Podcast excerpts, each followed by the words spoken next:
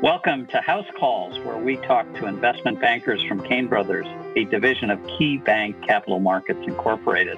I'm your host, Dave Johnson, the CEO of 4sight Health and the author of The Customer Revolution in Healthcare, delivering kinder, smarter, affordable care for all. I co author a monthly thought leadership article with a rotating cast of senior bankers from Cain Brothers. In each piece, we do a deep dive on a fascinating sector of the dynamic healthcare industry. This month, we're discussing maternity in the Medicaid population. In ways large and small, Medicaid's babies are America's future. For the most part, aggregate statistics relating to Medicaid births in America are dismal, but there are pockets of great practice and promising innovation. That's where we'll turn our attention today in this podcast. Our article is entitled Motherhood, Medicaid, and America's Future Giving Birth to Better Maternity Outcomes. My co-author is Christian Pacey, a managing director in Cain Brothers corporate M&A advisory practice. We're also joined by Andrea Ballo, division president and general counsel of Women's Health USA. Welcome to House Call, Christian and Andrea. Good morning. Good morning. Here are a couple of facts that were a surprise to me, and I think a surprise to many readers and listeners too. Medicaid covers almost 50% of babies born in America. At the same time, America ranks last among the world's richest nations in maternal and infant mortality. In fact, America's maternal death rate is twice as high as the next closest affluent nation. That grisly statistic doesn't come near to capturing all the harm created by premature births, low birth weight babies, and inadequate pre and postnatal care. So, my first question for both of you is why? Why does that happen in America? Andrea, why don't you start in setting the stage for our listeners, and then Christian, you can follow up. Sure. I mean, I think there are a number of reasons why this occurs. The buzz phrase that everybody says is lack of access to care, but I think it goes a lot deeper than that. There is care available at every level, but it's not well coordinated. And I don't think that as a country we've done a good job of figuring out the best way to reach every patient where they are. And by that, I mean that every patient has their own set of unique challenges, particularly in a Medicaid population that may not, for instance, very simply be able to get time off from work to go to the doctor. They may not have a ride to get there. They may not have childcare to watch their child, to go to the doctor. And these simple things need to be solved for in order to ensure that women get proper prenatal care, which will have a positive impact on improving those rates. And that's something that, as a country, we really need to work towards. Christian, anything to add to that? Yeah, I completely agree with Andrea. I mean, it's, it's about prevention, right? And doing that early is what will you know reduce costs of the system going forward. Yeah, and drive better outcomes, right? Because the future, we want healthy babies that can achieve their highest potential in, in the country. So that's helpful context. And Andrea, as you said in our article, which I thought was a very, very powerful quote, pregnancy is not a disease. It's a natural part of life. We have to stop paying for it like it's a disease. What do you mean by that statement? And how does this quote unquote disease mindset shape the care given to Medicaid mothers and babies? And what does it say about how the American healthcare system chooses to allocate resources for Medicaid obstetric services? I don't think we've done a good job as a country really figuring out what pregnancy care should look like. Doctors are reimbursed on a fee for service basis, whether they're paid one uniform rate for the entire episode of care. But there's a, la- a total lack right now of coordination between the obstetrician. We don't bring social workers into the mix to be able to attack those social determinants of health that make it very difficult for people to access care. We don't yet have a system where physicians, hospitals, and all specialists that are involved in the care are sitting at the table together discussing and developing a coordinated system of care. Right now, people are just reimbursed for providing the care as opposed to saying, all right, well, what does the pregnancy episode entail? What challenges does each patient face? How do we attack those challenges and ensure that they're getting the care that they need and that they are accessing care at the right times and in the right setting to ensure the best possible outcomes. And so, you know, we can't treat pregnancy as if it's cancer and you only wait until something acute has gone wrong before you call the system. We need to be reaching out, coordinating that care, bringing everybody into the mix and figuring out what patients need rather than just assuming that they'll contact us when they need care. Andrea, maybe we could follow up on that a bit. I want to talk about the money because, in many respects, it feels like there's more than enough money in the system to do the type of coordinated care that you're describing. A lot of it goes to neonatal intensive care units and very expensive procedures related to complications at birth and so on, many of which would disappear if we did a better job on the coordination. So, talk to me about the money you've got the, the payers on one side of the table and the, the providers on the other. And in each of those conversations, depending on which provider it is, are unique conversations. So, you know, a payer will first have their discussion with a hospital system to say, all right, you know, here's your reimbursement for the following procedures. Here's what you get reimbursed for a NICU stay, in neonatology, et cetera. They'll have a separate conversation with the obstetrician to negotiate what they'll be reimbursed, but nobody ever sits together at the table and talks about what the total cost is, what's involved at each and every stage from diagnosis of pregnancy all the way to 60 days to 120 to a year postpartum, where you would be bringing in a pediatrician. There isn't a venue yet where everybody is sitting down and discussing what does each element of this cost? How do we deliver better care? How do we take cost out of the system? And how does everybody benefit from that?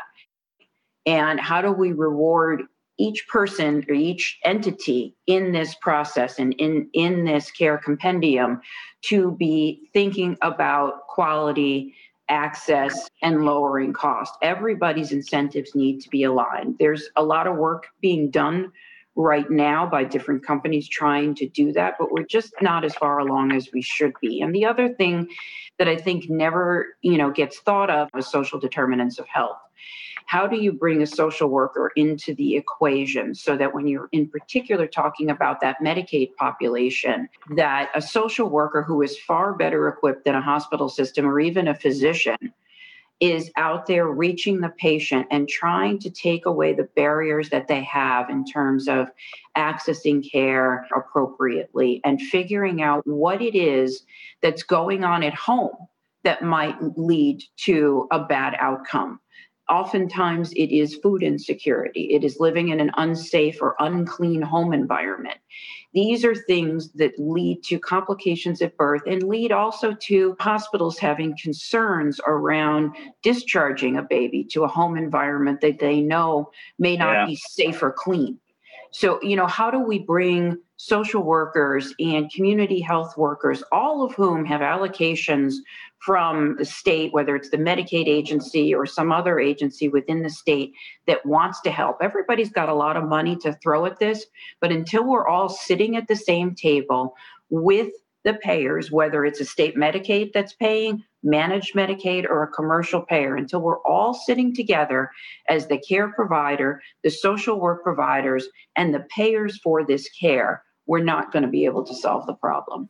It's such a great, great point all the emphasis goes to the component parts in a separate and independent sort of way without the focus on the desired ultimate outcome, which is a healthy baby and a healthy mother. Everybody's got to be comfortable too sharing information with one another. It shouldn't be mysterious or voodoo what the hospital costs are, what the OB's costs are, what the NICU costs are. Everybody should understand every element of it. And, you know, that's a technology challenge that there are plenty of companies out there that thought of how to solve it or ready to solve it. But everyone has to get comfortable with the notion that the data needs to be transparent so that everybody can say, this is what I can add to the mix of making this better. Yeah. I think this is a good point to shift the discussion away from the problem, which I think we've done a nice job of defining, toward what some of the solutions are. And Christian, why don't you tell us why maternity services are so appropriate for value based payment strategies that focus on better outcomes ultimately? Tell us what you think.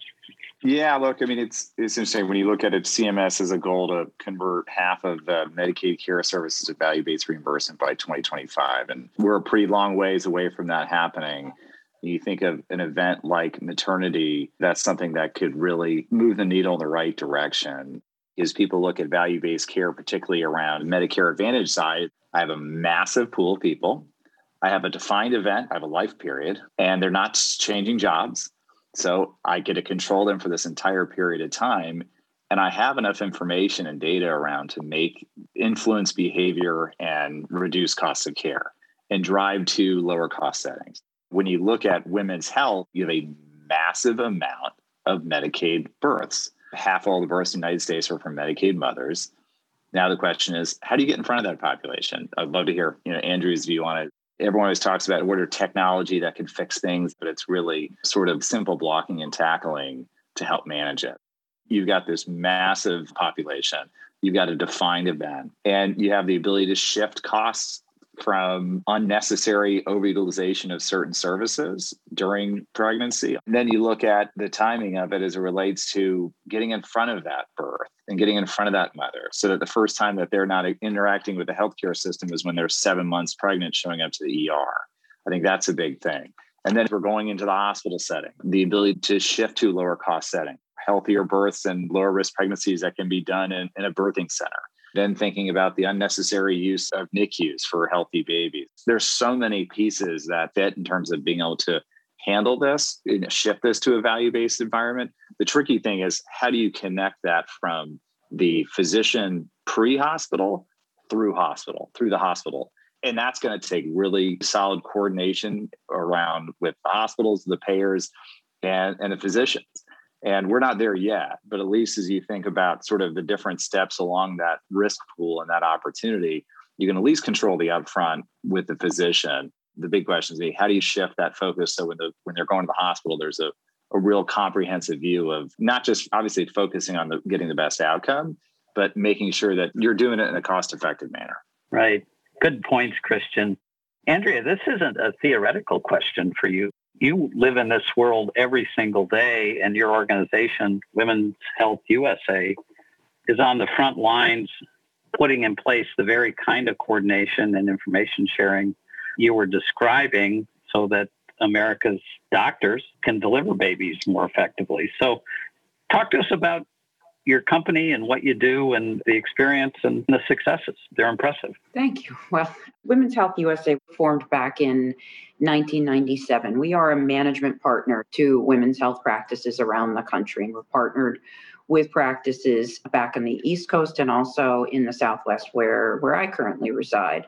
We've spent a, a very long time building our organization and working with our physicians to help them deliver the best care possible. Our goal is to remove all business impediments to the physician in terms of how they run their practice so that they can focus simply and solely on the quality of care that they deliver to their patients. And we work with them in terms of figuring out what's the best way to reach their patients? How do we change and evolve with the population as it's evolving? How do we meet our patients now on social media and provide them with the information that they're looking for there? For many of our physicians, they're just starting to understand that younger patients are looking not just to be able to make an appointment on the internet at two o'clock in the morning, but to get some information. How do we provide and put information in a user friendly manner into patients' hands that demystify any sort of women's health medical care that they're looking for? How do we ensure that as our practices grow and evolve over the years, that we're bringing in physicians and care extenders, mid level providers that match what their community looks like? How do we make sure that the providers that are servicing our patients look like our patients and provide that warm and safe environment that is necessary. Oftentimes people are scared of physicians and you know they don't access care because they're afraid to bother the doctor.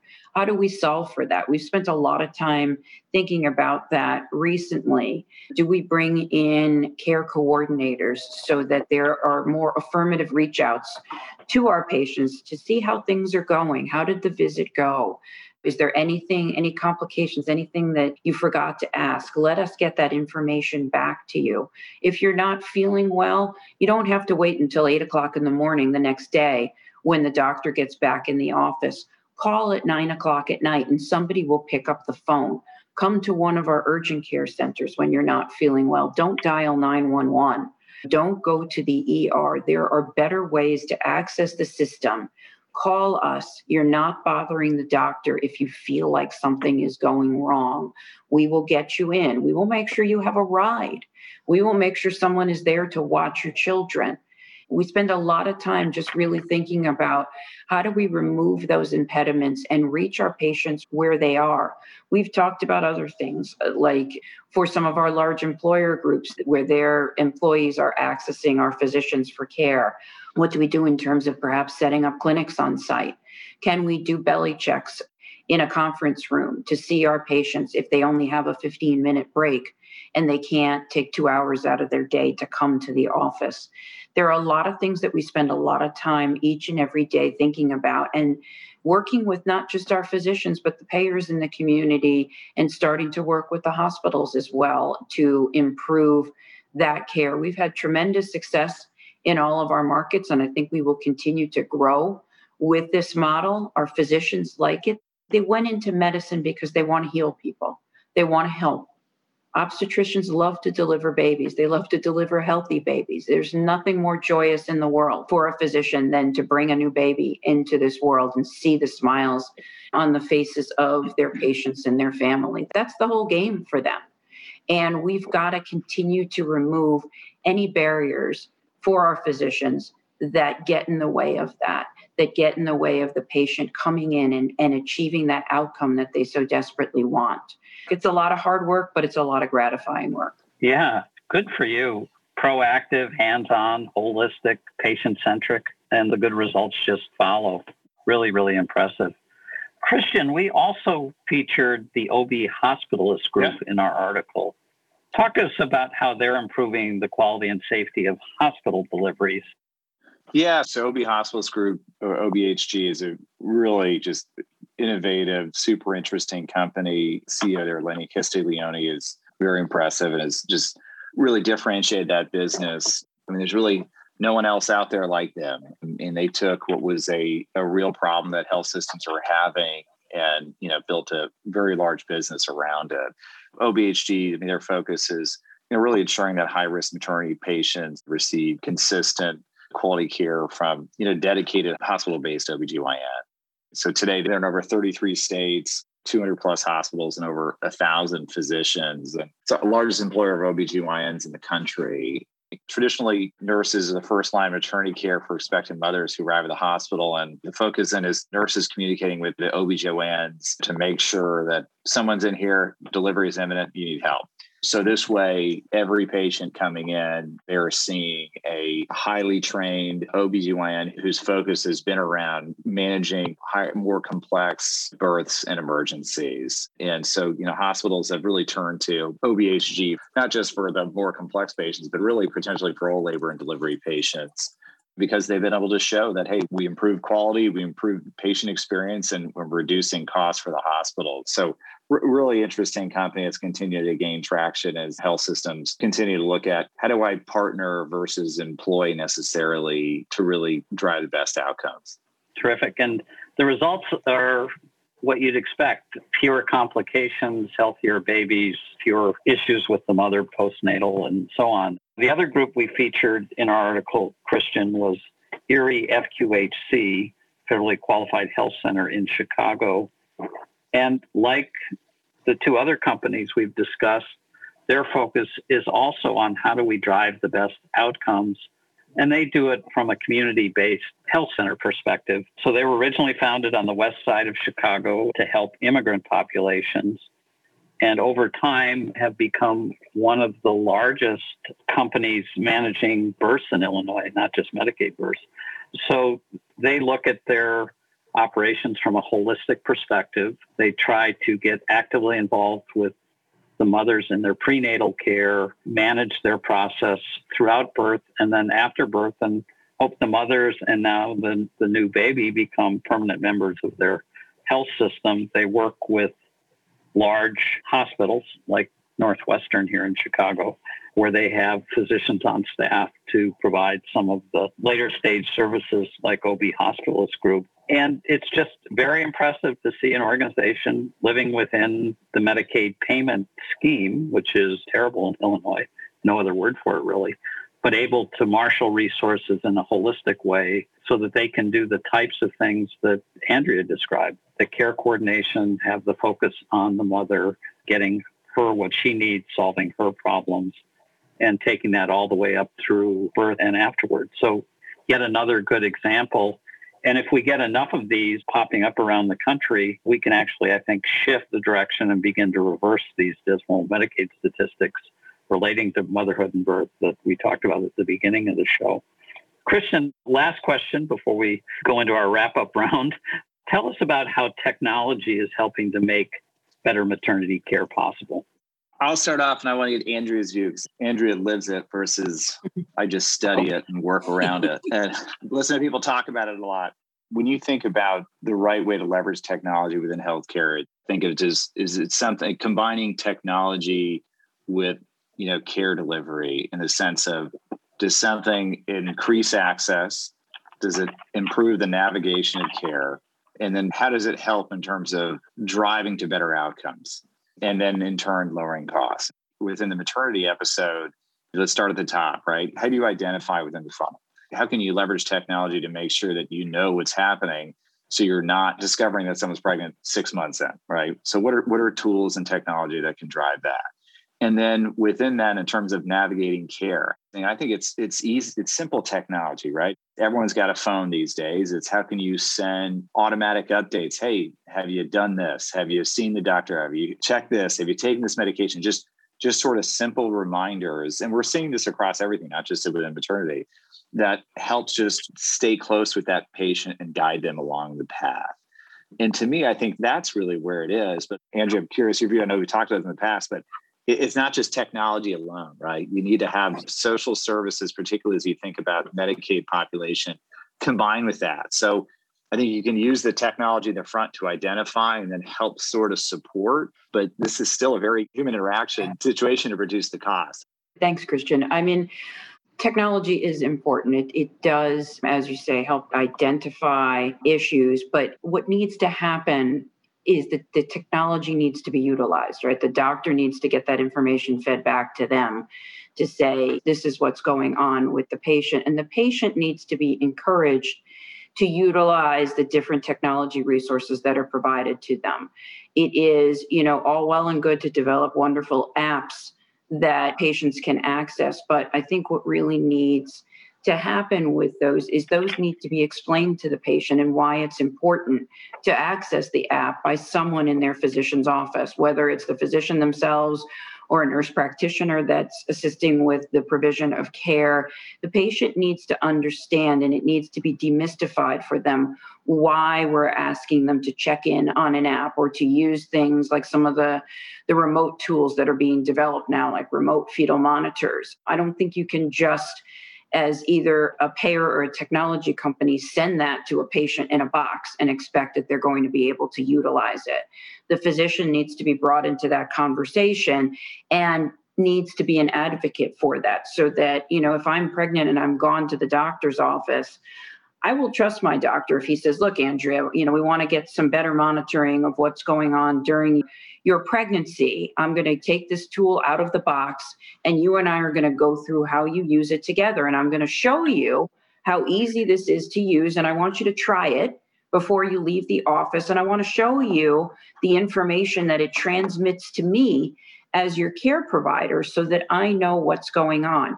If someone demystifies this particular element of technology for the patient, you have a much greater chance that the patient is actually going to use it.